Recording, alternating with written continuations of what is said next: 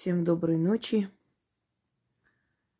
Вот, глядя на эту прекрасную статую Санта-Муэрте, хочу вам рассказать, точнее прочитать мистические истории, истории, которые приключились с нашими зрителями, они отправляют. Вначале хочу еще раз напомнить, что вы можете свои мистические истории или голосовые по поводу перемен э, в вашей жизни вследствие моих работ, например, да, тем самым помогая другим, объясняя, какие лучше делать в той или иной ситуации, можете отправить Яне. Но отправьте, пожалуйста, в будни э,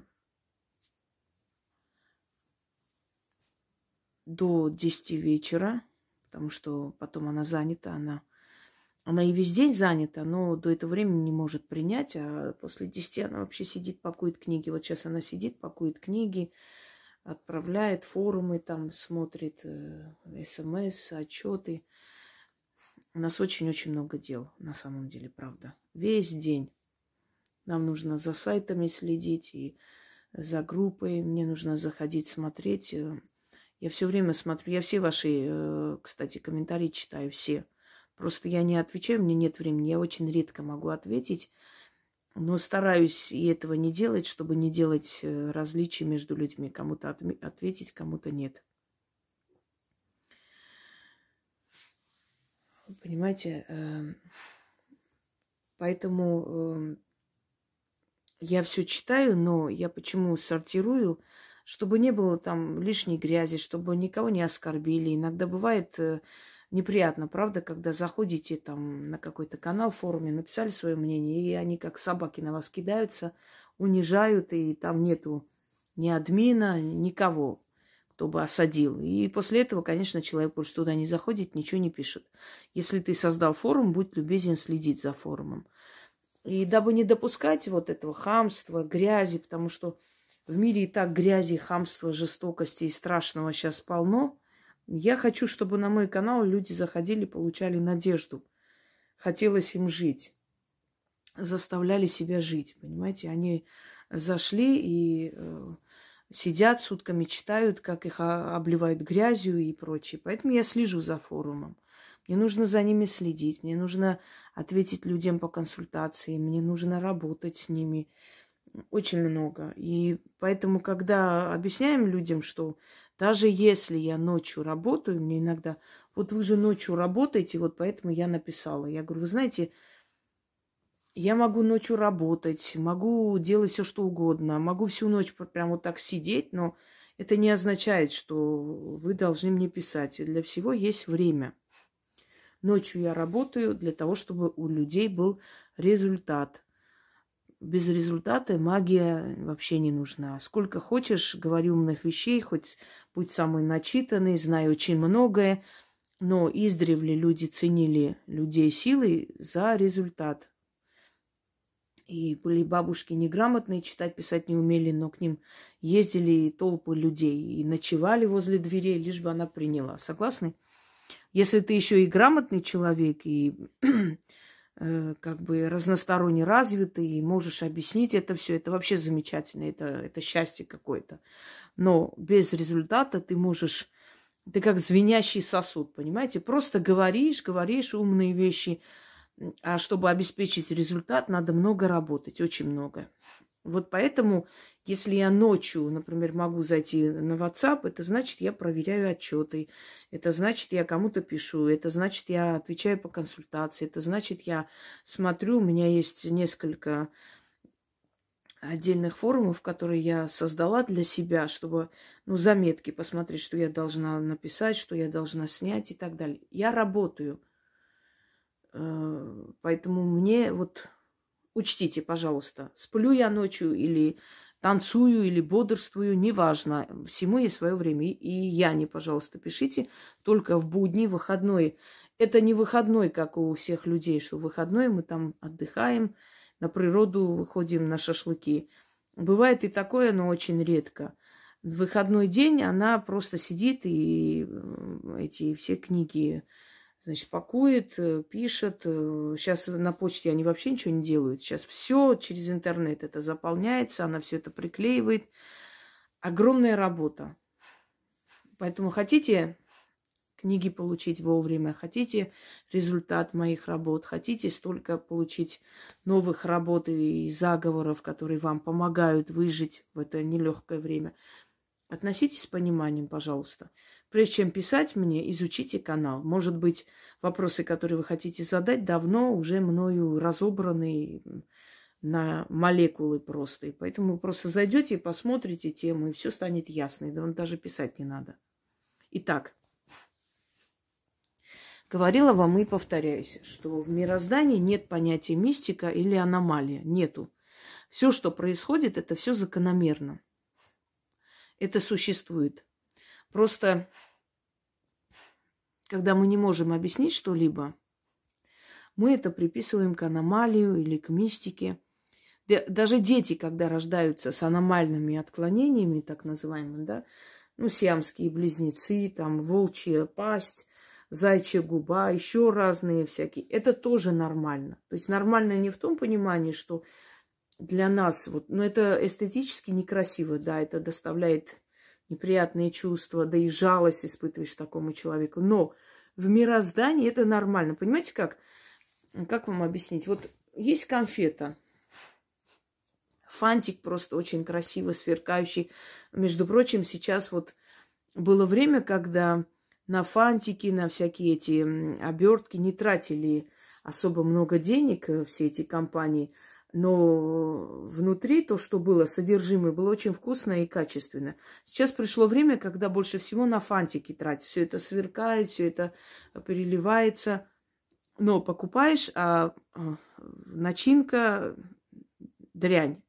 Да, помните каракум когда-то, вот конфеты каракум – черный шоколад. Это любимый шоколад моей бабушки, поэтому помню, и я любила этот, этот шоколад. Настоящий каракум. Он был простенький такой, ничего там такого, верблюд, что ли, был нарисован. А сейчас каракум, он такой необычный, там пустыня, сверкающие фантики, а внутри это, ну, не тот вкус. Тархун был в обычных этих маленьких бутылочках но он был очень вкусный. А сейчас этот тархун разносторонний, там всякие там нарисованные, не знаю, сверкают, блестят, но вкус не тот. То есть для мироздания наше тело это тот самый фантик. Вот внутри то, что есть, должно быть настоящее, достойное. А снаружи он может быть красивый, он может быть некрасивый. То есть не имеет такого особого значения. То есть аномальный рожденный человек, он может быть очень умен. Э, есть э, писатель, армянский великий писатель, которого на очень многие языки перевели еще в советское время. Он застал советское время, правда, в начале. Рафи, э, его псевдоним, он так и известен. Так вот, я, я более грамотного писателя, и очень многие писатели, которые как бы пишут, вот преследуют его стиль. Очень богатый язык. Есть люди, вот у которых богатейший язык. Так вот, он был инвалид. То есть он, он был, э, ну, лилипут. Он ну, не, не рос, он был маленький, карлик. И всегда его все фотографии, то есть э, ну, нет у него фотографий, где он в полный рост стоит. И гениальный писатель, понимаете? Один из самых лучших писателей 20 века. Вот. Фантик несовершенный. Тело несовершенное, аномальный рожденный, не такой, как все. Но ум намного лучше, чем у других. Поэтому и говорю, что Мироздание отправляет сюда иногда необычных людей, чтобы мы, глядя на этих людей, учились мужеству. Без рук, без ног, э, как угодно. Или потом они этого лишаются. Но люди, глядя на этого человека, учатся силе воли, мужеству. То есть вот этот фантик.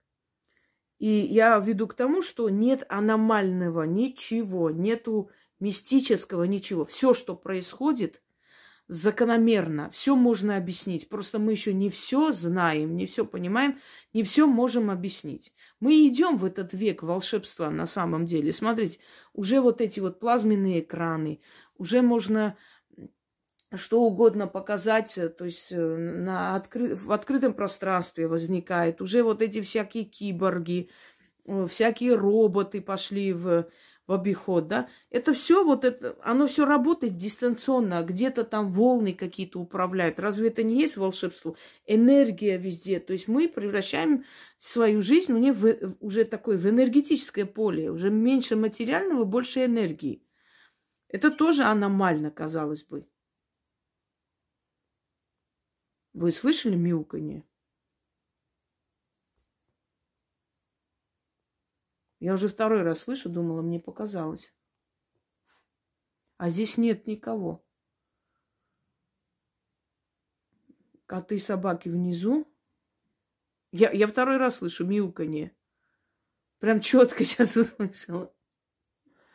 Дайте-ка гляну, что тут происходит, и продолжу. Ну вот, опять аномалия. Голос есть, никого нет. Итак, уважаемые Инга и Яна, благодарю Ингу за знания, за учение. Всегда искала такого человека, который нас научит и покажет, как правильно все делать. Думаю, духи меня и привели на канал и показали, что есть такой чудесный человек. Ой, спасибо. Хочу написать э, в раздел «Мистические истории» из рассказа моей мамы. Когда они с отцом поженились и родился мой старший брат, им дали дом по отцовской линии какой-то дальней бабки. По рассказам жителей деревни, она была не очень хорошая женщина, женщина все ее стороной обходили, и умирая, она очень, умирала она очень тяжело, и не могла дух, дух спустить. Как сказали, когда родители туда заехали, делали необычный, ой, небольшой ремонт. Э, минус э, форума в том, что, летит просто смс, поэтому успеваешь читать и иногда ошибаешься. Так, значит, небольшой ремонт. Типа побелки. То со всех окон и дверей там было вытащено большое количество ножниц, иголок, булавок, битого стекла. Отец э, в завхозе работал и в ночные смены. Так вот, первую ночь началось нечто – Дом просто ходил ходуном. Летели в окна огненные черти, наверное, да. Потом все утихло. И в, э, и в дом заходил маленького роста дедушка, лысенький, в круглых очках и в пальто. И подходил к маме и просил отдать ему моего брата. Маме, конечно, мало кто поверил. И так три ночи подряд, пока не пришла соседка и не сказала ей бежать из этого дома. В итоге он сказал, что жизни ему не будет, то есть моему брату. Вроде как дом этот сам разрушился, причем его хотели сжечь, а он тух. Сейчас стала понимать, ведь действительно у моего брата все сложно. Попал в тюрьму, вернулся э, дру, другим человеком, замкнутым в себе, живет в своем мире. Никто ему так там не нужен. Семьи нет, как считаете, кто это приходил? И правда, думаю, это повлияло на жизнь моего брата, к сожалению. Потом они переехали жить в другую деревню, там уже родилась я и моя сестра. Но маму так э, там стали душить. Она э, спросила, к добру или к худу. Был звук к худу. Потом отец начал сильно пить, и по итогу э, хозяйство не велось, мало что росло, как у разбитого корыта жили. Потом мама уехала в город, дом разменяли, там живут сейчас другие люди, причем живут очень хорошо и благополучно. Объясню. Если такое происходит, если приходят во сне к вам какие-то силы, вы понимаете, что это потусторонние силы, либо мертвые духи, э, у вас есть ребенок, родился он, или он даже не, не рожден, но через некоторое время после такого видения родится ребенок, вы забеременеете. Или вы беременны, неважно, все, что связано с ребенком, если приходит некая сила э, со словами «отдай его мне», это очень опасно. Такого ребенка надо отчитать. Обязательно. Не нужно это игнорировать. Это означает, что темные силы, э, у них есть, знаете, как вам объяснить? Вот эта бабка умирала, например. Быть может, она попросила эти силы, силы, с которыми она взаимодействовала. Скорее всего, она была ведьма, но она, э, знаете как, озлобилась, закрылась в себе. Такое тоже бывает. Иногда бывает, что ведьмы э, были очень добрые в молодости, а потом замыкаются, закрываются в себе. Но я считаю, что э, людская подлость это не повод становиться черствой, становиться жестокой. Но не все же одинаковые. Каждый человек по-своему чувствует. Кто-то в себе находит силы преодолеть это все и остаться человеком. Кто-то считает, что люди все твари и начинает им мстить. Вот, видимо, эта бабка была из тех. И, быть может, она просто заключила с ними договор, чтобы они ее отпустили, в конце концов, э, чтобы ее мучения прекратились. Может, она сказала, любой, кто придет в этот дом, и любой рожденный в этом доме, пускай будет вашим. Заберите его, а взамен дайте мне спокойную смерть. Потому что это был ее дом, она имела право заключить такой договор, поскольку это ее жилище, и она как бы имеет право своим жилищем распоряжаться как угодно. Вот она сказала эти слова, она ну, попросила, заключила, что-то провела, и после этого она умерла, ушла. И пришли вы. И этот старик, когда он приходил, это не обязательно он приходил забирать этого ребенка. Я вам объясняю, что духи, силы мироздания, души предков приходят иногда пугают человека, но э, с хорошим намерением. Они пугают, чтобы спасти его. Вот этот старик пришел и сказал, что, э, мол, отдай ребенка. То есть он это сделал, он напугал вашу маму для того, чтобы она насторожилась, пошла, узнала историю этого дома, ушла из этого дома, и чтобы она обязательно отчитала этого ребенка. То есть он хотел сказать, что его заберут. Его забрали эти темные силы. Видите, его судьбу забрали. Он, ну, как бы он не живет э, нормальной человеческой жизнью. Ну, что такое человек, который все время в тюрьмах да в ссылках, ни семьи, ни жизни, пьет и все прочее. Вот забрали действительно его судьбу забрали эти силы. Вот как откуп он получил этот дом и отстал от вас. Остальные дети и родились нормальными. Э, а что касается того, что вот эти люди живут нормально там, ну вы же не знаете их личную жизнь, правда?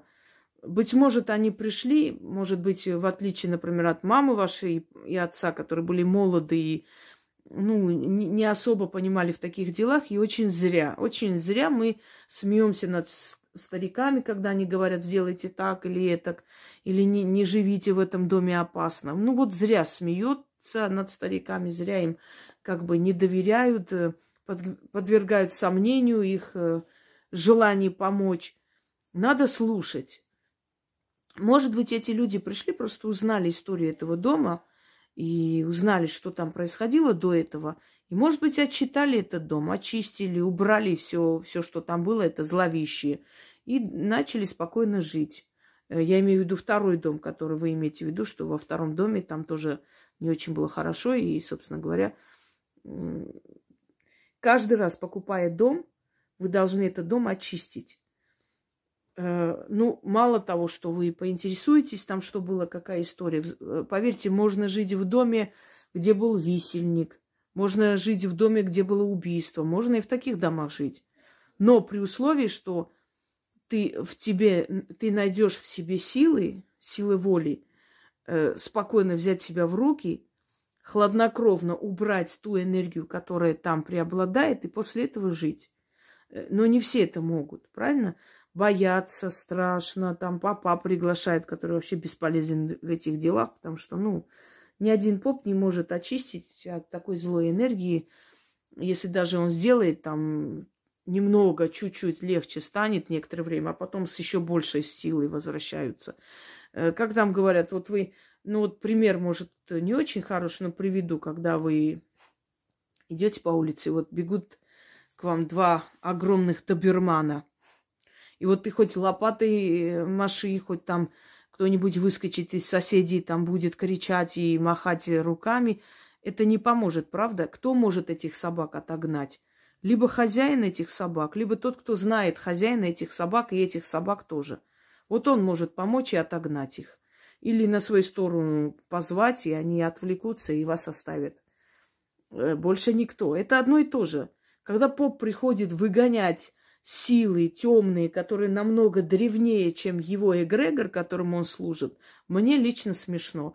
Был такой фильм, показывали, ну, немножко такой комедийный, правда, когда батюшка пришел изгонять э, духа, которому несколько тысяч лет, и он поселился в этом доме, и вот он машет этим крестом, льет эту воду, а этот сидит на крыше, хихикает просто вот, аж слезы текут от э, смеха.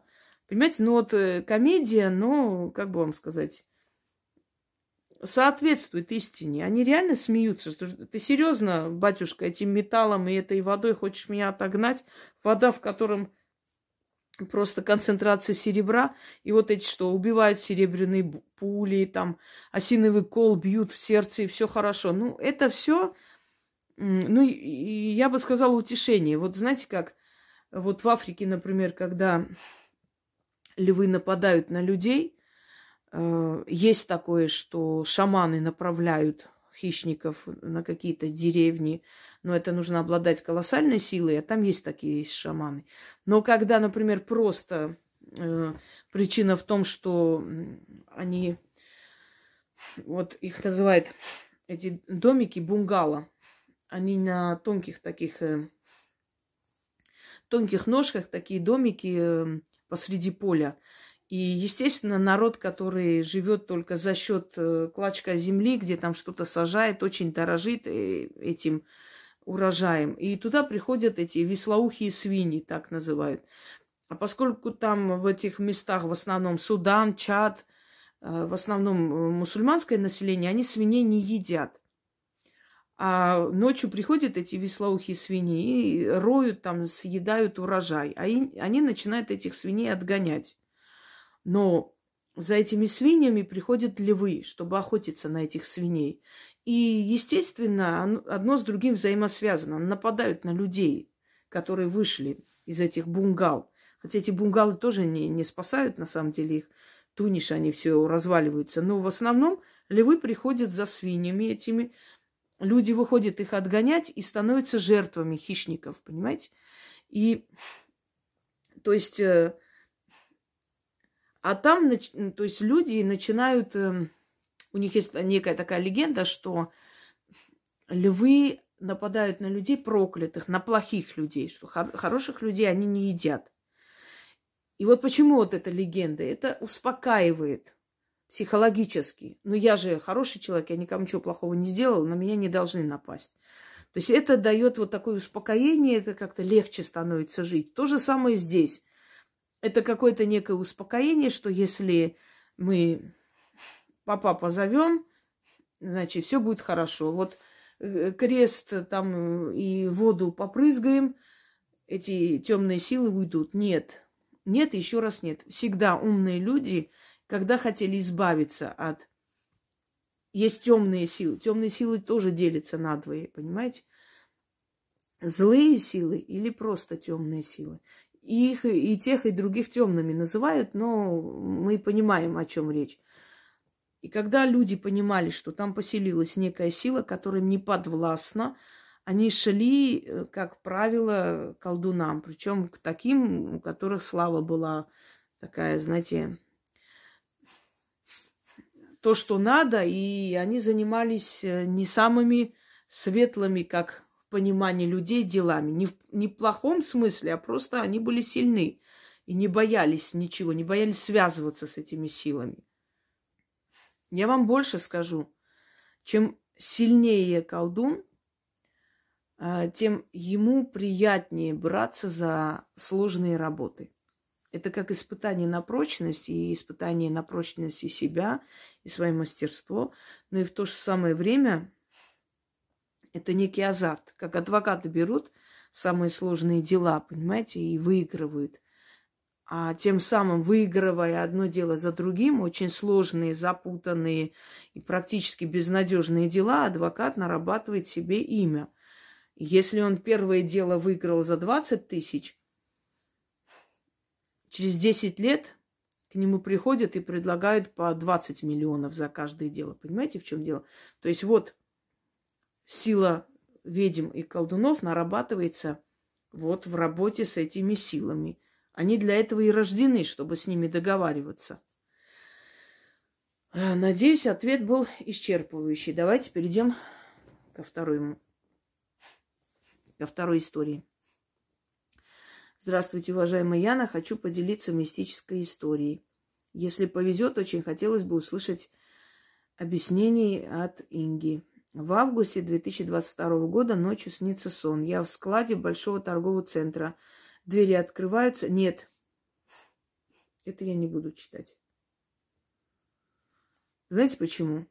Я вам скажу, потому что я не просила сны отправлять. Сны могут быть любые. Это даже самый мистический сон мне отправлять не нужно. Я попросила истории, реальные столкновения с призраками. Если мы сейчас будем сны, э, знаете, расшифровывать, видите, я первый раз читаю все вместе с вами. Если я сейчас сяду и сны буду расшифровывать, этих мистических снов будет миллионы. Но мы сейчас не о снах говорим, мы говорим о реальном столкновении с призраками. Сны мне, пожалуйста, не отправляйте. Если у вас есть опасение, что во сне что-то там было, какая-то угроза, и вы боитесь, вы приходите, записываетесь на консультацию. Я смотрю, действительно ли вас предупредили, что с этим делать или нет. А расшифровывать сны я не буду. Потому что это не мистические истории, это сон мистический. Они очень разные. Тем более, что о снах у меня снято сотни э, этих э, видеолекций, видеороликов, и там все объяснено очень подробно. Давайте дальше. Добрый вечер, Яна. Хотелось бы по просьбе Инги поделиться своей мистической историей. Произошла эта история примерно 13-14 лет назад. Тогда я работала на заводе и на работу шла пешком по железной дороге через лес. Был месяц октябрь. В то утро немного подморозило, на траве виднелся иней, но ветра, на удивление, э, не было совсем. Моя железная дорога шла параллельно старому кладбищу. Там, где кладбище заканчивалось, была небольшая лужайка, а затем начинался небольшой лесок. Я несколько раз видела на лужайке лесу, даже подкармливала иногда. Надо сказать, что на работу шла я рано утром, примерно был шестой час.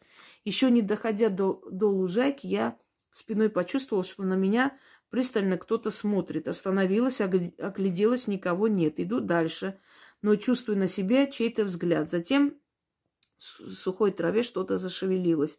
Я остановилась, шевеление затихло. Снова иду, снова шевеление.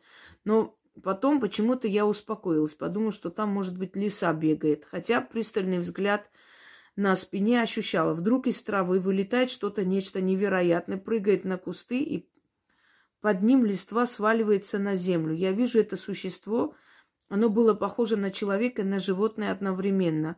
Оно прозрачное, в то же время я вижу на его лице гримасу оскала. Кстати, лицо было человеческое. Сперва я, конечно же, отспел, отспенела, но зная, что, не зная, что мне делать, дорога-то одна, э, решила было, э, пойду рядом с... Не пой... Э, ой, нет.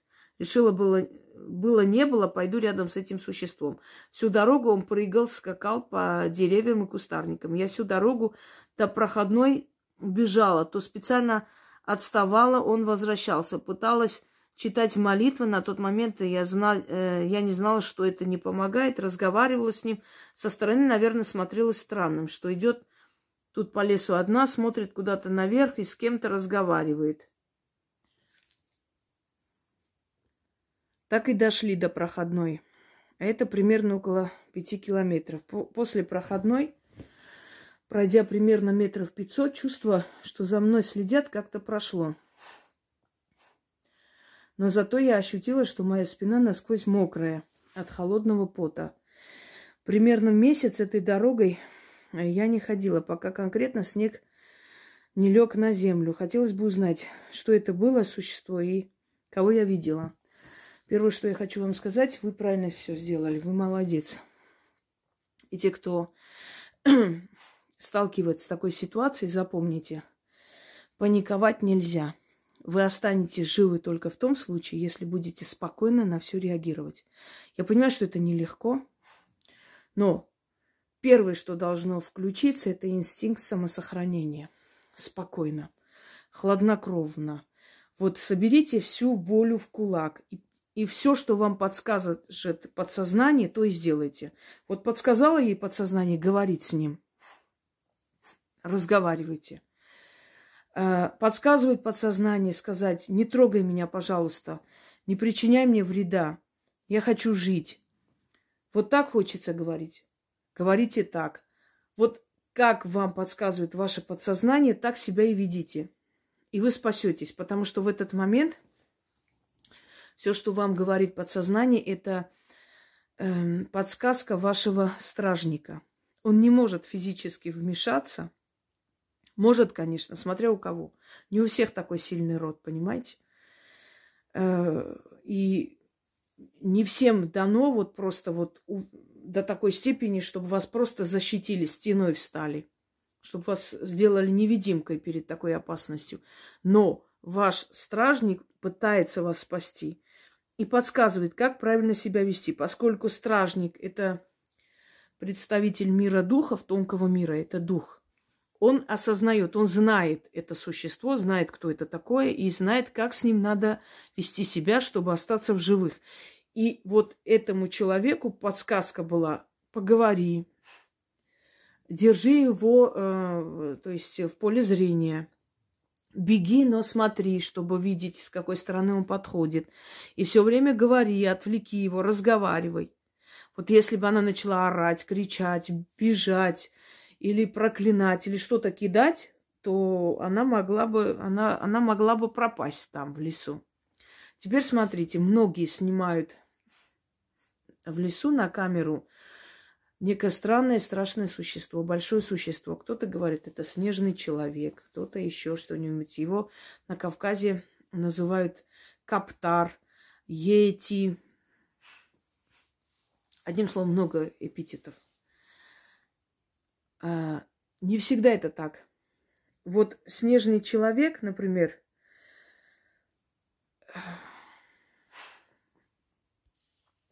снежный человек не будет обитать в маленьком лесочке, там, где люди ходят, там, где э, транспорт проезжает. Нет, они, как правило, в, э, как правило, в глубоких таких темных, дремучих лесах, далеко в горах, в закрытых местах, они не появляются так вот, в таких малых местах. Их, им там не развернуться негде, не жить негде, понимаете?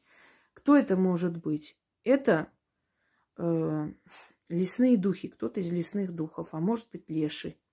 Они принимают разные обличия и пугают. Могут принимать обличие кого угодно. Я скажу, я думаю, Артур не, не разозлиться. да нет, не должен. Э, у него в жизни произошел такой случай, еще будучи подростками, ему где-то 12, что ли, лет, и, ну, вот такого же возраста ребята на мотоцикле ехали, и проезжая, значит, дорогу, кто-то выскочил из леса с копытами, рогами, черт, похоже на черта. Но я вам уже говорила, что черти – это э, духи, пришедшие из чертогов. И они выглядят так, да, у них э, рожки и так далее. Они выглядят как природные, э, природные духи, они выглядят как животные. То есть они принимают обличие животных. В основном козлов, вот таких э, рогатых и прочих, лесных животных могут принять обличие. Он даже столкнулся с ними мотоцикл перевернуло, и они упали, и он быстро побежал, просто на большой скорости побежал в лес. И тот мальчик, который был э, за рулем, то есть за штурвалом, он сколько там недель не разговаривал. То есть у него речь отнялась на, ну, на почве этого страха. У меня бабуш... прабабушка моя видела, точно когда она начала проклинать эти силы, что Зачем вы меня мучаете? Зачем мне такая судьба? И оставьте меня в покое. И она прокляла эти силы. И пошла стирать. Пошла стирать на речку. И оттуда вышел человек, рогатый, с копытами, страшного вида, и сказал ей, это ты проклинала нас, ну-ка иди сюда. И она убежала домой. Э, у нее случился инсульт от страха, и у нее до конца жизни лицо было кривое, перекосило ее, жутко э, перекосило. Она тоже онемела на время, не разговаривала. Понимаете, для человека, для психики человека это очень страшно. И поэтому они, если хотят э, для добра появиться, для доброго дела, они принимают обличие такое, которое мы, ну, которое наше подсознание привыкло воспринимать. Если они хотят, если они хотят нам сделать зло, если они угрожающие, то есть мы а, от них, ну, от их вида, какой они принимают, мы понимаем, что им надо от меня, то есть от нас, да. Почему э, Леший был зол? Почему он охотился на нее? Ну, мало ли что. Она говорит, что ходила все время на работу туда. Может быть, как-то там выпила э, колу, выкинула туда. Или покурила один раз, кинула спичку, и вдруг там не загорелось что-то. Никто не увидел, но лесные духи. Она чем-то их разозлила. И это поведение Лешего, она, он просто ее гнал с этого леса. А может, ему просто не нравилось, что люди там ходят, любые люди. Без разницы, она или еще кто-то. А может, еще кто-то видел, наверняка. Просто люди это не рассказывают, потому что боятся, что их примут за сумасшедших. Понимаете? Это лесной дух может принять обличие там огромного гориллы, медведя, волосатого мужика. Потому что часто говорят, часто, когда снимают вот как проходит какой-то огромный там это, э, существо, говорят, вот снежный человек. Не всегда это так. Потому что именно снежные люди, о которых сказано, вот эта раса лесных людей, они обитают очень далеко.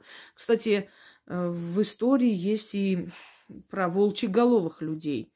Э, хочу вам сказать, что ну, есть сейчас очень хорошие такие блогеры исторические, там замечательные лекции снимают. Э, не помню, однажды на земле, что ли, называется, или как-то называется тоже канал, как-то я смотрела. То есть, вот когда меня просят там, вот снимите такие темы, я говорю, ребят, вы понимаете, вот есть те, которые этим профессионально занимаются, да, они не историки, они просто берут как бы готовую тему и читают, но они очень красиво это снимают, они очень много фактов э, откапывают, там находят, и молодцы они.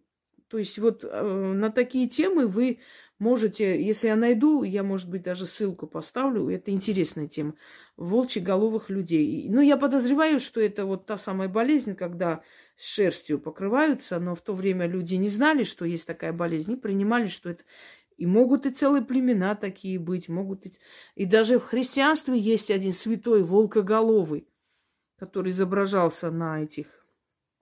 Э, на иконах. Вот почему я говорю, что то, что мы не можем объяснить, это и не означает, что это не существует или что это невероятно или невозможно.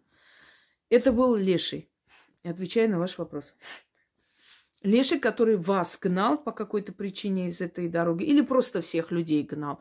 И когда он увидел, что у вас, э, ну, как бы вы с уважением относились, вы же не стали его ругать, оскорблять, проклинать. Нет, вы просто просили его, он видел, что вы не со злым намерением, что вы очень испугались, он просто вас как бы выгнал из леса, и все, и ему больше ничего не надо было делать. А если бы он хотел вам навредить, он бы пришел в обличье волка, медведя, у вас бы сердце остановилось, вы бы упали, вас бы нашли и сказали, ну, необъяснимая причина вот остановки сердца, что-то там увидела, испугалась.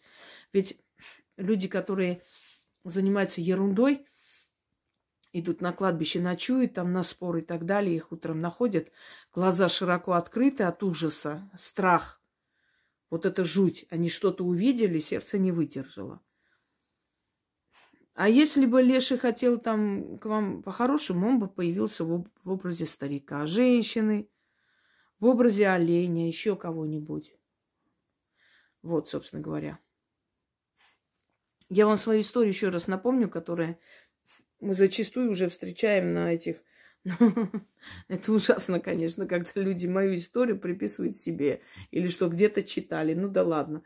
Когда я своих одноклассников так напугала, что нужно вдовий платок, протираем глаза и э, говорим некие слова. После этого эта ширма падает, и на несколько минут или секунд, смотря насколько сильна да, эта работа, сильный заговор, мы видим духов. Я научилась закрыть этот обзор и открыть, чтобы не сойти с ума, да, я вам скажу. Потому что когда ты постоянно видишь тени, лица, э, людей, ты реально начнешь сходить с ума. Я помню, когда мне было 7 лет, я своей бабушке по мам- маминой линии, почему-то именно у них дома видела их. Э, меня отправляли зачем-то, ну, ребенок, вот принеси, пожалуйста, с подвала это, неси там то, это туда отнеси, это на кухню принеси. Я бегала, э, относила, и, кстати, очень в большом таком уважении нас воспитывали к э, взрослым. Мы не имели права не подчиняться и не делать. Нам и нравилось, потому что нас хвалили. Чем больше хвалили, тем больше мы радостно бегали. И я все время видела. Я видела женщину, которая прям вышла через стену. И, естественно, я поняла, что это не, ну, не нормально, что это не человек, что это что-то друг, другое, потому что я соображала и в 7 лет, что не может человек так выйти через стену. Когда я говорила, мне никто не верил, кроме моей бабушки, маминой матери. Она пошла, что-то там начитала, набрызгала. Я помню, когда моя тетка смеялась, она сказала, вот прям вот, ой, тебе делать больше нечего, что-то там читать. И она, заткнись, вот так. потому что она испугалась. Она реально поняла, что там кто-то ходит, и это нехорошо. И это не просто так было, потому что после этой ходьбы у меня дед очень сильно пострадал. Вот каждый раз, когда я видела эту женщину, которая проходила по дому и выходила в стену, что-то случалось в семье. Э, у меня дед э, заказал траву, у них коровы были, и лошадь была. И вот они Э, у меня дядя с, этой, с, этим конем куда-то они поехали за какими-то делами, а он заказал у одного мужика, и тот его посадил э, на трактор с сеном. Ну, это неправильно, конечно, это сено, оно шаткое. Ну, в общем, не подумали люди. И он перевернулся, упал, очень сильно ударился. Вот он еле спасся от смерти. И бабка моя сказала, вот, говорит, эта женщина не просто так приходила опять что-то случилось. Итак, следующий. А, насчет Лешего, извиняюсь, отвлеклась. Я своим одноклассникам сказала, сейчас вам Леш, Лешего покажу, они мне, как всегда. Я говорю, ну, конечно, там нужен вдовый платок, а у меня все бабушки вдовы практически. Я взяла бабушкин платок, вытерла им глаза, что-то начитала. У меня же тетрадь была моей прабабушки, я же ее как-то свистнула. Я начитала, вытерла глаза, и мы стоим, смотрим, они прям хохочут аж вслух. Знаете, аж мне так прям аж плохо стало, хотела им морду дать. Но смотрю, идет дед. Когда они увидели этого деда, еще громче начали смеяться, потому что это был обычный дед. В обычных вещах, как любой человек того времени. Ничего удивительного. И он нес там на плече что-то было у него. Этот дед повернулся, посмотрел на нас, а у этого деда нет зрачков. И мы так заорали, я в том числе, и ломанулись. И мои одноклассники заболели. И они еще жаловались, что я какие-то там фокусы делаю, что-то там какие-то сатанистские вещи делаю, детей пугаю. А нефиг надо мной смеяться. Вот и все. Так, пойдемте дальше. Доброе утро, Яночка. Вспомнила историю о призраке, которую видела моя мама. Было мне тогда лет 10, а маме 38. Шла она с работы, и в два э, часа ночи жили мы в лесу, деревенька в четыре дома. И встречается ей старушка около леса. Когда уже в шоссе по тропинке сворачивать в лес. И спрашивает маму. Скажи, Кристина, который, который час? Мама, взглянув на часы, отвечает, скоро два часа ночи. Тогда бабушка говорит, что ж ты, Крися, так поздно идешь. А, а мама очень испугалась, так как у нас таких старушек не было. А следующей деревне 10 километров только. Она так промолчала, а старушка отвернулась и ходит и исчезла. Мама часто рассказывала многим эту историю. А главное, что в течение трех лет мама погибла. Ой, мне плохо стало. Ну что ж вы так.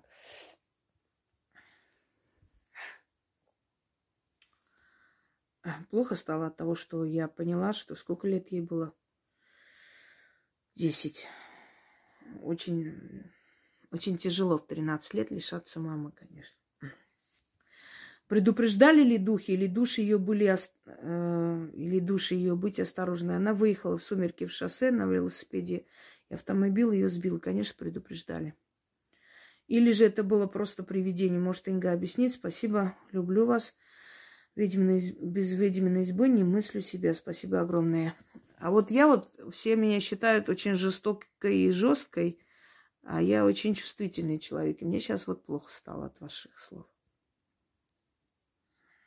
Очень. Так.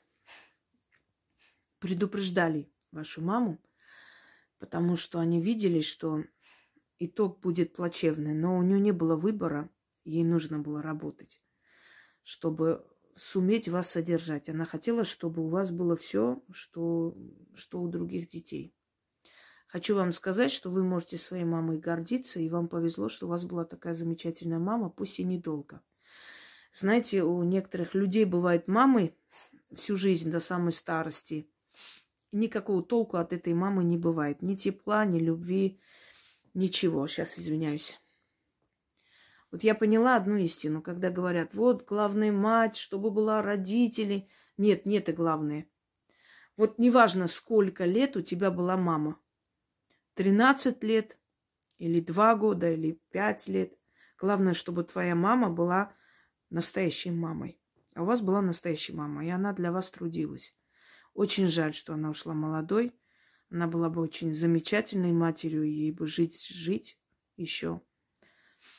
Очень жаль. Просто жаль, что бесполезные алкашки живут. Вот такие матери, которые готовы по ночам идти работать, лишь бы ее дети ни в чем не нуждались, так уходят. Так вот,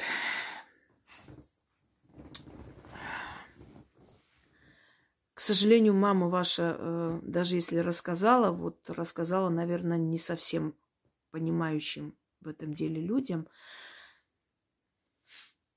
Потому что если бы были понимающие люди, ее бы отчитали. И самое главное, она бы поменяла э, работу, нашла бы выход. Эта бабка ее предупредила. Конечно, призрак. Нет, просто так призраки не приходят. Они не приходят от балды, лишь бы прийти что-нибудь сказать кому-нибудь или кого-нибудь напугать. Просто мы не всегда понимаем, почему они явились. И иногда нам кажется, что их появление было так бесполезно, просто как-то пришли, напугали и все. Но если так подумать, после появления, каждый раз появления призрака или привидения, или э, души чьей-то, да, или духа, обязательно что-то случается. Они приходят, чтобы предупредить. Просто так никогда не приходят. Просто ваша мама не задумалась, к сожалению, об этом. Очень, очень жаль, что не задумалась, и никто ей не подсказал. Да, она предупредила. Почему ты так поздно приходишь? Видела, что если так пойдет дальше, она погибнет ночью. Э, такой рассказ я вам расскажу. Женщина к тетке своей шла э, ночью, и э, у них автобус останавливался, и нужно было еще пешком спускаться, там километра два идти, а может и больше. И она подъехала, были уже сумерки, автобус остановился, она начала пешком идти, вдруг увидела, что сзади идет какая-то бабушка в село. И бабушка сказала, ой, подожди, ты не это внучка того. Она говорит, да, да, ну, бабки же обычно так, вот чаты там внучка этого. Да, я ее внучка. А что ты там идешь в село-то? Она говорит, ну, иду к тетке своей, и там бабушка мне завещала дом, иду документы забрать. А зачем тебе эти документы? Ты же все равно, э, как она сказала, к весне помрешь. И она опешила, а, похолодела, естественно, от этих слов. А бабка исчезла. И она бегом побежала домой, и когда она описала тете, как, как выглядела эта бабка, та сказала, что это, эту бабку похоронили где-то там 40 дней назад – ну, в общем, соседская бабка. Вот именно в этом, в чем она видела ее, в том ее и похоронили. Э, и ее отчитали. Да, ее отчитали, это ее спасло. То есть э, относитесь к этим словам очень... Одно дело сон, оно может где-то сбываться, где-то нет, не всегда, как бы иногда сон это продолжение наших страхов. А если они прям приходят, знаете как, это происходит настолько мимолетно, настолько быстро, неожиданно, что человек иногда сомневается, а действительно ли с ним это было. Может, ему показалось, может, это сон был. Вот реально, это настолько, вообще встречи с призраками, настолько вот неожиданно и быстро для человека, что он начинает сам в себе сомневаться, а действительно ли это было, или это не было. То есть вот такой, такой вариант есть. У меня сестра двоюродная э, ночью сидела на кухне, что-то там писала, и э, сест... да, а дочка рисовала в зале, сидела в гостиной. И она говорит, оттуда орет, мам, а что ты подглядываешь? И я, говорит, понимаю, что кто-то подглядывает, то есть так через стену смотрит и обратно. И я, говорит, ей говорю, а что такое? Ну, чтобы не напугать ребенка. А вот уже ты который раз подглядываешь, не надо подглядывать. Я, говорит, ну, превратила в шутку. Я говорю, ну, просто хочу посмотреть, чем ты там занимаешься. А ты все время подглядываешь и прячешься, понимаете? Вот. Вот, вот быстро и мимолетно и неожиданно, конечно, они никогда не будут предупреждать. Но если они вам что-то сказали, ну что-то такое, знаете, вот, например, появился кто-то вот перед вами и сказал, понедельник в два часа. Вот вы сидите, думаете, что за понедельник два часа? Если вдруг в эти дни, в понедельник в два часа вам куда-то назначат поехать, не езжайте. Э, была такая история, села женщина в такси с большим букетом, и таксиста попросила отвезти на кладбище. Э, ну, она сказала, не прям в кладбище, э, надо на кладбище заезжать, вот рядом там на остановке остановите, пожалуйста. А он говорит, может вас завести там, здесь большие, вы знаете, Хованка какая огромная, да, кладбище огромное. Нет, нет, мне вот прям там надо. Говорит, ну смотрите, а то если что, я могу вас отвезти туда. Не, не надо. Вы представляете, сегодня день рождения моей э, погибшей дочери, сказала она. И вот удивительное дело, во сне э, услышала ее голос так четко, она сказала, мам, приходи завтра, там во столько-то часов на остановку возле кладбища. Я буду тебя там ждать. Я, говорит, купила цветы и спешу. Может, я ее там увижу. И водитель э, начал ее отговаривать. Он сказал, вы знаете, давайте я подъеду, постою. Если никого нету, я вас отвезу домой. Нет, нет, я должна, у меня дочка, может быть, она увидит меня, может, я ее услышу. Она прям вот ни в какую. Ну, тоска. Это очень страшная вещь. Когда человек тоскует по ушедшему, это очень тяжело на самом деле, особенно по своему ребенку. Это можно понять. И она вышла. Она вышла, расплатилась, поблагодарила, очень хорошая, вежливая женщина. И пошла с цветами, стала на остановке. Он еще пару минут подождал, увидел, что она все равно в упор стоит и уехал. Когда возвращался назад, он увидел, что там люди столпились, машины стоят, скорая. И, значит, остановился, подходит. А что случилось? Да вот женщину, говорит, тут КАМАЗ проезжал и прям через остановку сбил ее. И он подошел и увидел этот букет валяющийся и эту женщину. Дочка ждала ее там. Понимаете? Ничего случайно не бывает. Они просто так не приходят. Вот вам исчерпывающий ответ вместе с моими историями. Далее. Здравствуйте, Яночка Инга. Меня зовут Галина. Огромная благодарность вам за ваши труды, ценные обряды, лекции. Хочу рассказать свою мистическую историю. Будучи беременной на сроке 6-7 месяцев, присматривала за квартирой и живностью моих родителей, отъехавших на свадьбу моей сестры в другой город. Было это в последнюю ночь пребывания в квартире, лежа на спине, в состоянии полусна, увидела над животом силуэт – темной фигурой, желтыми глазами и носом, похожим на пятачок. Шутка испугалась, со страху матом пыталась его прогнать. Не получилось. Заснув, снова увидела это нечто. Проснулась, натянула на шею крестик. Не помогло. Фигура медленно растворилась. После следующей попытки заснуть. Этот случай долго не могла забыть. Что, что это все-таки могло быть? Хотелось бы знать. Домовой. Домовой. Просто он отвык от вас. И наверняка вы вышли замуж, вы с сестрой, да, и каждый жил своей жизнью, редко приходили, а тут вы пришли беременные. Он хотел понять, это вы или другой человек. Когда он понял, что это вы, когда он ощутил вашу энергию, он просто растворился, он же ничего не сделал. Он не душил вас, он ничего... Знаете, иногда бывает такое, что ты просыпаешься а, с ощущением того, что тебя душат, вот над тобой прям лежат, но ты опять проваливаешься в сон. Ты вроде проснулась, ты поняла, что это происходит что-то такое, но сон настолько вот одолевает, что ты обратно отключаешься не потому, что ты очень сильно уставший, а потому что кто-то тебя просто вгоняет в сон, отключает тебя. И ты отключаешься в таком тревожном состоянии, просыпаешься и думаешь, а мне это приснилось, это, или это правда, или что. Но ты понимаешь, что это тяжесть, и вот эти вот крики в голове, и э, ощущение, как землетрясение иногда бывает. Лежит человек, и как будто весь дом ходуном ходит. Прям вот не можешь проснуться. Ты пытаешься, у тебя как будто веки там пудовые стали, не открываются. Ты хочешь кричать, как в аквариуме голос не выходит. И вот трясет весь дом, вот так вот просто трясет. И ты потом просыпаешься и думаешь, может, это игра разума или мне показалось. Нет, это правда. Бывает что они атакуют живые создания, пытаются у них вытащить энергию. Бывает, что в доме кто-то после, особенно прихода гостей, начинается вот такая трясучка. Значит, они оставили после себя свои фантомы нехорошие.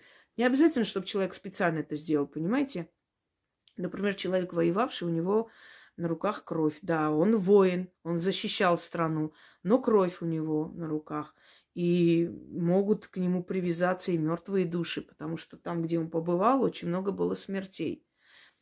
И они за ним ходят. И этот человек, не желая того, придет в гости, оставит какой-нибудь мертвеца вам, уходит, уезжает довольный, благодарный, и вы довольны этим человеком. Но он кого-то оставил по неволе. И этот кто-то начинает вас мучить. Пока вы не почистите пространство, он не уйдет. Или бывает такое, что совсем уж никак не получается его выгнать. Приходится кого-то позвать и попросить. Э, вот такие разные случаи. А это домовой. Это просто домовой. Он, он не видел вас беременную. Вы, то есть, ну, вы не оставались наверняка. Вы первый раз остались, когда ждали ребенка. И он хотел удостовериться, что это не чужой человек здесь поселился, а свой. И увидев, что это вы, он просто ушел и все. Он же вас знает с детства наверняка. Почувствовал вашу энергию и ушел. Это не страшно. Так. Моя история. После смерти моей мамы я стала наблюдать такую картину. У нас э, двери в ванную обклеены э, самоклеящимися обоями синего цвета. И там рисунок. И последний я... Э, последнее время я стала вглядываться, увидела очертания лица моего умершего мужа, его глаза, рот, пол лица. Его были похожи как э, на черта рог, на пол головы. Странно так. Он э, меня при жизни очень сильно обижал. Затем на этой же двери я рядом увидела лицо подруги, глаза и овал лица, и черты лица, копия. Она ее тоже, ее тоже нет уже, умерла давно. Вот так я хожу. Немножко неправильно написано вижу, наверное, это все. Причем очертания четкие, а раньше не замечала. Кстати, мой муж клеил эти обои на дверь в ванну, когда был еще жив. И недавно лежу на кровати и обратил внимание на стену, а там высоко тень головы. И она мне э, кивает. Я испугалась. А, я не испугалась, наоборот, улыбнулась и помахала рукой. Мол, привет. Иногда вижу разные рисунки везде на стенах. Странно так. Раньше такого не было. Пожалуйста, уважаемый Инга, объясните, что это может быть. Поселились там мертвые. Это называется зазыв. Они друг за другом приходят туда, и они могут и свои очертания оставить. Иногда бывает, что, э, знаете, как вот постель не убрана, человек встал, там умылся, подошел убрать постель, а на постели такое ощущение, как очертание лица человека – вот он, он так собрался, что как будто лицо, и причем это лицо очень четкое и вам знакомое. знаете, мой вам добрый совет, продайте эту, этот дом или квартиру. Если вам там причиняли боль, там счастья не получится, там все время будет энергия страданий, боли. Вот почему люди продают, например, места своих страданий, и те люди, которые приходят, нормально живут, а они уходят в новую жизнь и тоже живут нормально, потому что эти страдания причиняли вам, а не этим людям. Им, им до одного места. Они ни лиц там не будут разглядывать, им это не интересно. Я вообще советую людям, э, вот если вы где-то за стенами э, какого-то дома, квартиры испытывали страдания, очень страшные годы вашей жизни, уходите из этого места, как бы он дорого не стоил. Ничего хорошего вам не принесет. Человек должен понимать, что дороже его жизни, его душевного покоя ничего не существует. Вы понимаете, мы приходим в этот мир не только жить эту жизнь, а еще в этом мире сделать все для того, чтобы следующая жизнь, вечная, для нас была обеспечена лучше. То есть и здесь жить, но чтобы иметь возможность жить так, как нужно, нужны условия для этого. Вот я жила в квартире, и эта квартира, она мне принесла многое на самом деле. Она мне дала очень многое, и я подружилась с силами этой квартиры. Кто там жил, все убегали, у всех был крах, ужас, э, очень много плохого. Там действительно жили, там просто воронка. Там очень э, страшные демонические сущности, которые обитают. И люди слышали, как грохот посуды и все такое. Недавно Артур поехал там вещи забрать некоторые.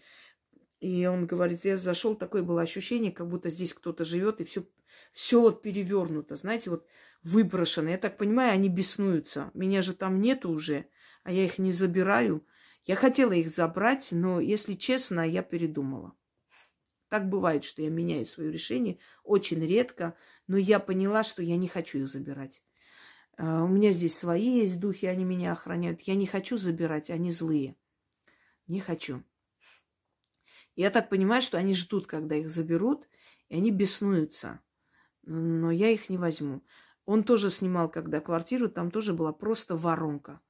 Ужасающая. Я пару раз была там в этой квартире, и там эти шаги, эти всхлипы, голоса, разговоры. И мы с ним разговариваем по, по телефону, по скайпу, и он сидит и постукивают. Я говорю, опять твои проснулись? И они, знаете, как начали грохотать после этих слов. Настолько сильно. Вот, даже я, видевшая столько всего, мне стало жутко и неприятно. Нехорошо. Есть квартиры, они как воронки, они ничего хорошего не дадут человеку. И сменив эту обстановку, скажем так, вот, вот в этом доме только хорошие воспоминания. Пусть никто не думает, что в семейной жизни нету там обиды, нету ссор, споров. Конечно, они есть. Это нормально, особенно когда характеры сильные. Понимаете, Овен и Водолей это вообще. Но я его, конечно, так волной иногда так огонь затихает. Но это совсем другое. Споры, разговоры, ссоры иногда там какие-то. Это семейные дела. Поговорили, обиделись, помирились, посмеялись, погуляли. Но когда тебя систематически просто мучают и причиняют боль, и кайфуют, эти стены пропитываются твоей болью, твоей, вот, твоими криками, твоими слезами. В таком доме жить нельзя. Оно не принесет счастья. Э, знаете, вот выходит замуж, особенно на Кавказе, вот выходит замуж, там огромный каменный дом, хозяйство, все. И вот свекровь каждый божий день тебя тыкает. Это мой дом, я тут хозяйка, что хочу делаю, как хочу, так и буду делать, я тут шеф. Знаете, а, то есть все время говоря ей о том, что ты здесь никто. Почему говорю Кавказ? Потому что в основном сейчас, ну, на Кавказе осталась эта традиция жить э, со свекровью. Здесь тоже живут, но не так много. И что в итоге происходит? Она начинает ненавидеть этот дом, проклинает этот дом. Да чтобы этот дом сгорел вместе с вами, чтобы все там сдохли, потому что больно. Причиняет боль человеку, унижает достоинство человека, это ты унижаешь его личность. То есть его самого полностью ты унижаешь его. И униженный человек, какое может испытать счастье, даже если этот дом все там ему, ей достанется, да? И вот умирает свекровь, и она пытается в этом доме быть счастлива. И счастье не получается, потому что она пропитана болью, оскорблением, унижением. А там дом продать никак нельзя. Родовое гнездо, как так, кто может продать. И вот она вынуждена стареть в этих стенах, ненавидя этот дом. Каждый угол этого дома напоминает о ее страданиях, об изменах мужа, об оскорблениях свекрови. Так и проходит вся жизнь, понимаете? Поэтому пропитанный болью дом, особенно если там есть покойные, те покойные, которые не оставили хороших воспоминаний, в этом доме жить я не рекомендую.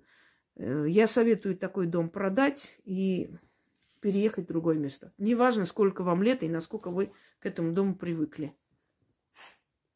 Так. Здравствуйте, уважаемый Инга. Я уже давно, э, довольно давно изучаю ваш канал, проводил э, различные ритуалы, часто я пользуюсь вашими шепотками. Спасибо вам огромное за ваши работы. Особенно мне очень нравится ваше видео с мистическими историями. То, как вы это все объясняете людям. Я вот тоже решила рассказать вам некоторые моменты из своей жизни о встречах с потусторонним. Происходило это все со мной на первом курсе института в прошлом году зимой в нашем общежитии. Учусь на инженера-электрика в сельскохозяйственном институте. Надо сказать, что ни до этого, ни после я ни с кем подобным, а, ни с чем подобным не сталкивался. К слову, наше общежитие, как и сами учебные корпуса, находится рядом с лесом, если не сказать, что непосредственно в нем. А, и вот, значит, лег я спать в своей комнате, сплю, и примерно под утро, только, только нач, начинало светать, я чувствую, что где-то у меня в ногах, э, где-то около ступней, как будто кто-то сел. Я был укрыт одеялом, именно ощутил ногами напряжение, а, натяжение одеяла, будто на него сели. Добавлю, что сплю я очень чутко, слышу любые шорохи. Это точно мне не приснилось. Я с просони, не открывая глаза, толкнул туда ногой, думая, что это сосед по комнате прикалывается, но ничего там не ощутил. Я открыл глаза, соседи мои крепко спали, никто из них не мог в тот момент туда сесть. Где-то примерно в следующей ночь или спустя какой-то небольшой промежуток времени, точно не помню, история повторилась. Тоже примерно, когда уже начинало светать, уже почувствовалось, что сели не в ноги, а непосредственно так, как обычно люди садятся на кровать. То есть я лежал, а сели как будто спиной ко мне. Я отчетливо почувствовал, что матрас слегка прогнулся. Я открыл глаза, никого. Мне тогда очень хотелось спать, поэтому я просто повернулся к стене. Когда я отвернулся, то почувствовал, что с кровати встали.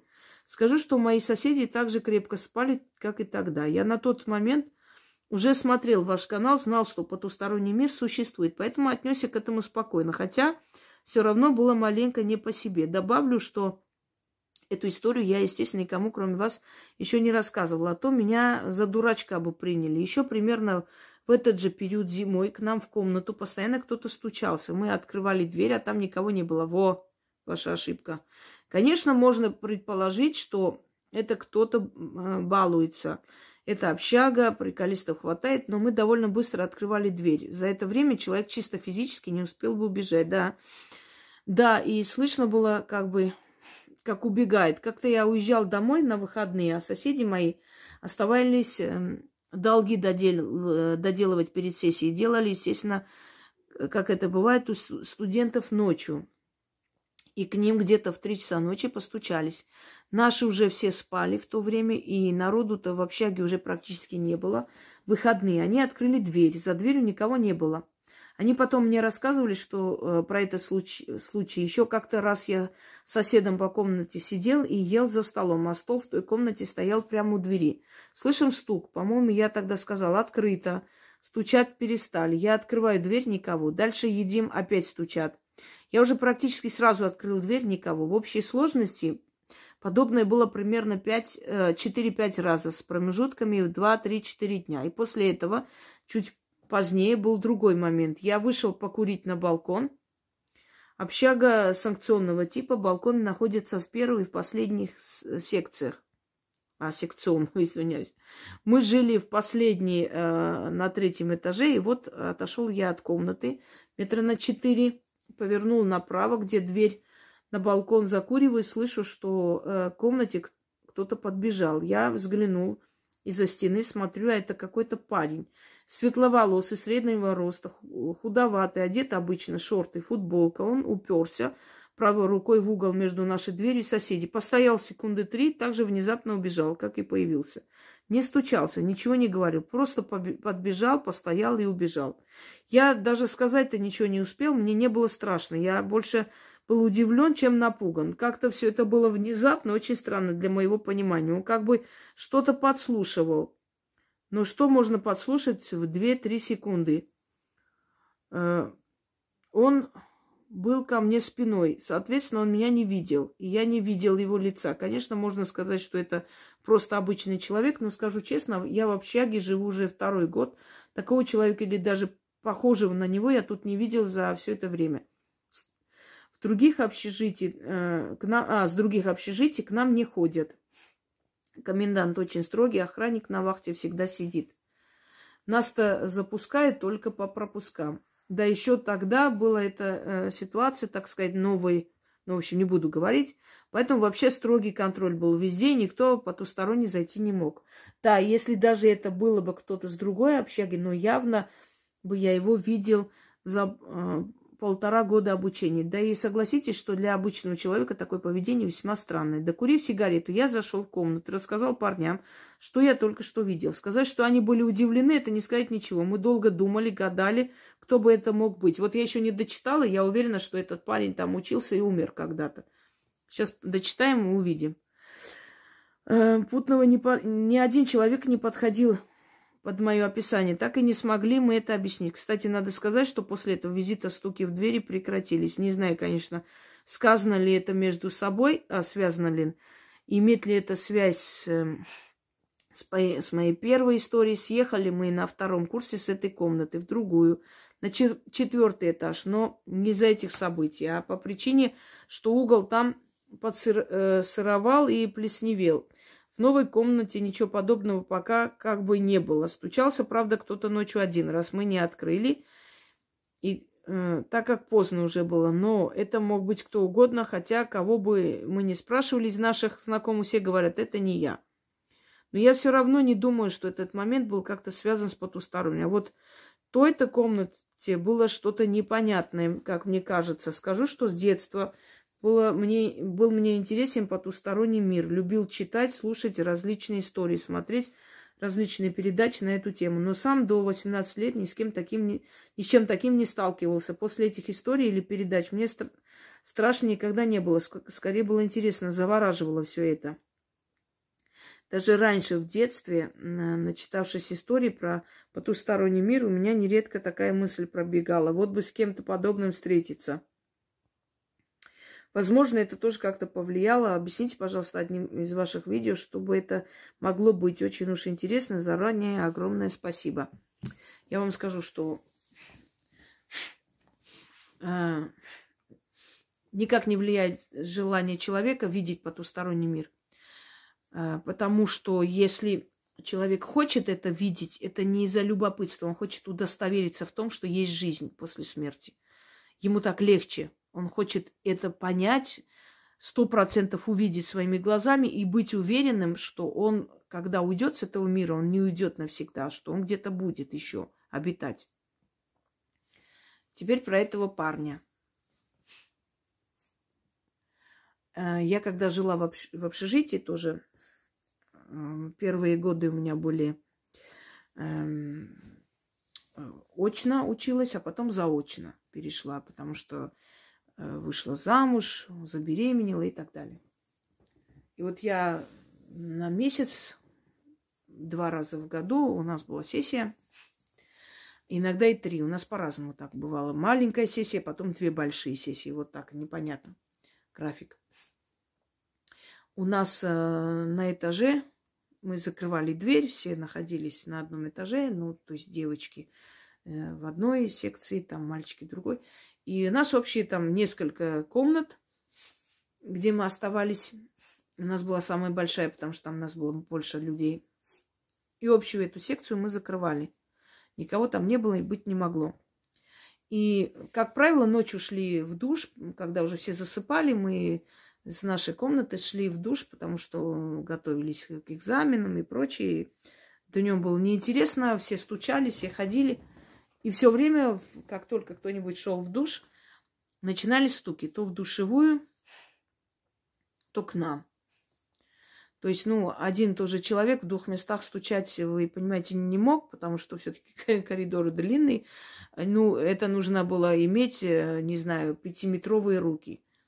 Это во-первых. Во-вторых, там секция была закрыта, никто не мог туда проникнуть. Потом мы узнали, что там когда-то жила девочка, и эта девочка значит, попала в аварию во время секции, ой, сессии, приехала на сессию и попала в аварию. Родители потом забрали, естественно, похоронили. И она там являлась. Это были ее комнаты, она часто там останавливалась. И она все время стучалась в эти двери. Первое. Ваша первая ошибка в том, что вы открываете дверь. Если там никто ничего не говорит, даже если это кто-то прикалывается, если действительно человеку надо, он скажет, откройте, я там Иван Петрович, мне надо что-то там вам сказать. Если никто ничего не говорит, не открывайте. Вы открывайте духом двери. И они будут ходить, расхаживать. Я более чем уверена, что до того, как вы закончите свое учебное заведение, вы узнаете, кто был этот парень. Это человек, который там учился. И он погиб. И теперь его душа там блуждает. Он не может покинуть, понимаете? У него незавершенные дела, у него были большие мечты, он должен был завершить, он должен был работать, жениться. А вот ничего не получилось. И он сейчас просто там ходит. То, что вы его увидели, он сам вам показался. Вы единственный человек, который верил, что это потусторонний. Все остальные смеялись, все остальные друг на друга показывали, все остальные думали, что это соседи прикалываются, еще кто-то прикалывается. Вы единственный человек, который сто процентов поверил, что он есть. Поэтому он вам показался. И, видимо, тем самым дал понять, что вы скоро оттуда переедете, и он больше к тебе не придет. Понимаете почему? Они же чувствуют, что человек верит в это. Они видят, что человек ищет ответа. Потом они слышат, они видят, как э, вы ходите, спрашиваете, вы не знаете там такого парня. Слушайте, вот а кто стуч, стучит, а кто-то там сидел у меня возле ног, там у меня возле матраса сидел и так далее. Он видит, что вы пытаетесь выяснить, кто это мог быть, и что вы поняли, что это, это он. И поэтому он обратил на вас внимание, и поэтому он вам показался. Он просто вам ответил на вопрос. Да, ты прав, это я, и это, это не живой человек, это, я умер, и я здесь появляюсь. Вот что он хотел сказать. Не бойтесь, ничего такого здесь нет, но впредь дверь ни за что нельзя открывать, если тебе оттуда не ответили. При любых обстоятельствах. Во-первых, мы знаем, что есть очень много не очень добрых людей на Земле, которые могут причинить вред таким образом, да, внезапно застав кого-то постучав в двери, и вот ему открыли, и он зашел и что-то сделал нехорошее. Это первая, э, первая причина, и не менее важная. И вторая причина, если духи стучатся в двери, открывать нельзя ни в коем случае. Вы их впускаете. А они стучатся в главные двери, они стучатся в окна э, чаще всего. И чаще всего у них намерение самое лучшее. Он бы мог и душить вас, он бы мог и мучить вас, он бы мог и пугать вас, но он не стал этого делать, когда понял, что вы э, поверили в его существование, что вы поняли, что кто-то, нечто не из мира сего там ходит. Вот в чем, э, вот почему он пришел, как бы появился и дал о себе знать. Поинтересуйтесь, опишите этого человека, знаете, тем людям, которые давно там работали. Скажите, вот вы знали такого студента? Вот он так выглядит. Примерно. Или хотя бы скажите, а вот был у нас там такой студент, который учился и умер, погиб или что-то там такое вот. Ну, как правило, это хорошие, то есть лучшие студенты, которые запоминаются, остаются, и вот они не уходят с этих стен школы. И э, вам расскажут, что был такой человек, да, был такой парень, учился, вот погиб. Вот и все. Не бойтесь его. Если есть какой-то страх, можете вот находясь один в один, просто поговорить с ним, сказать, я понимаю, что ты здесь ходишь, ну, ты не мешай нам, мы не мешаем тебе, не причиняй нам вреда, я же тебе ничего плохого не хочу и не сделал, я же тебя никак не обидел. Все. Они хотят, чтобы вы знали, что они есть. Им это нужно. Так, дальше пойдем. Еще одну историю.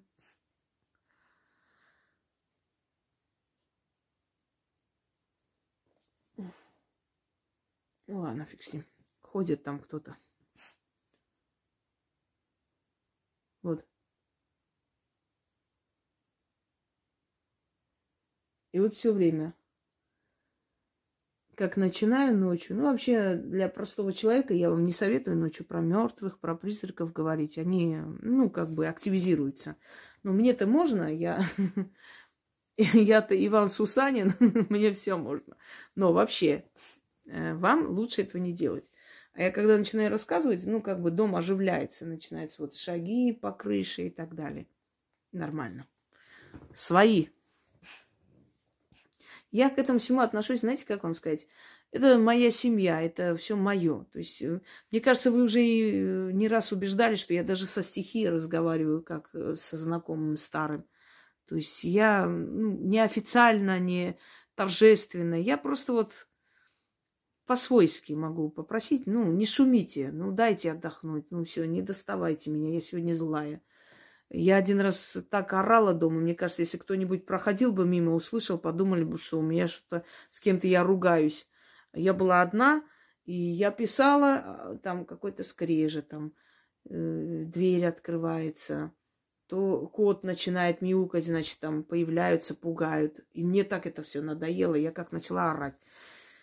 Вашу мать, блин, я тут работаю день и ночь, а вы мне мешаете. Еще раз кого-нибудь услышу, все, хана всем. Буду читать и выгонять, и все. И буквально через ну, минут десять тишина, благодать. Больше долго я их не слышала. Понимаете? Это они могут пугать людей, которые не знают их. А меня они пугать не рискнут, потому что я одна из них. И если они меня будут доставать, они знают, что я их просто выгоню. Я просто начитаю их, выгоню отсюда. Они не хотят уходить. Им здесь хорошо, здесь тепло, здесь энергия, здесь заговоры, здесь разговоры, общение. Как там, да, общением, общение по ходу. Вот. Э. Но простым людям, простым жителям Земли я не рекомендую по ночам говорить о мертвых, о призраках. Не говорите. Вам это не надо. Вы не смотрите то, что я делаю. Я уже перешла все грани страха за свою жизнь, понимаете? Я уже не боюсь ничего. Это где-то, может, и нехорошо, но такова моя жизнь. Так, начнем.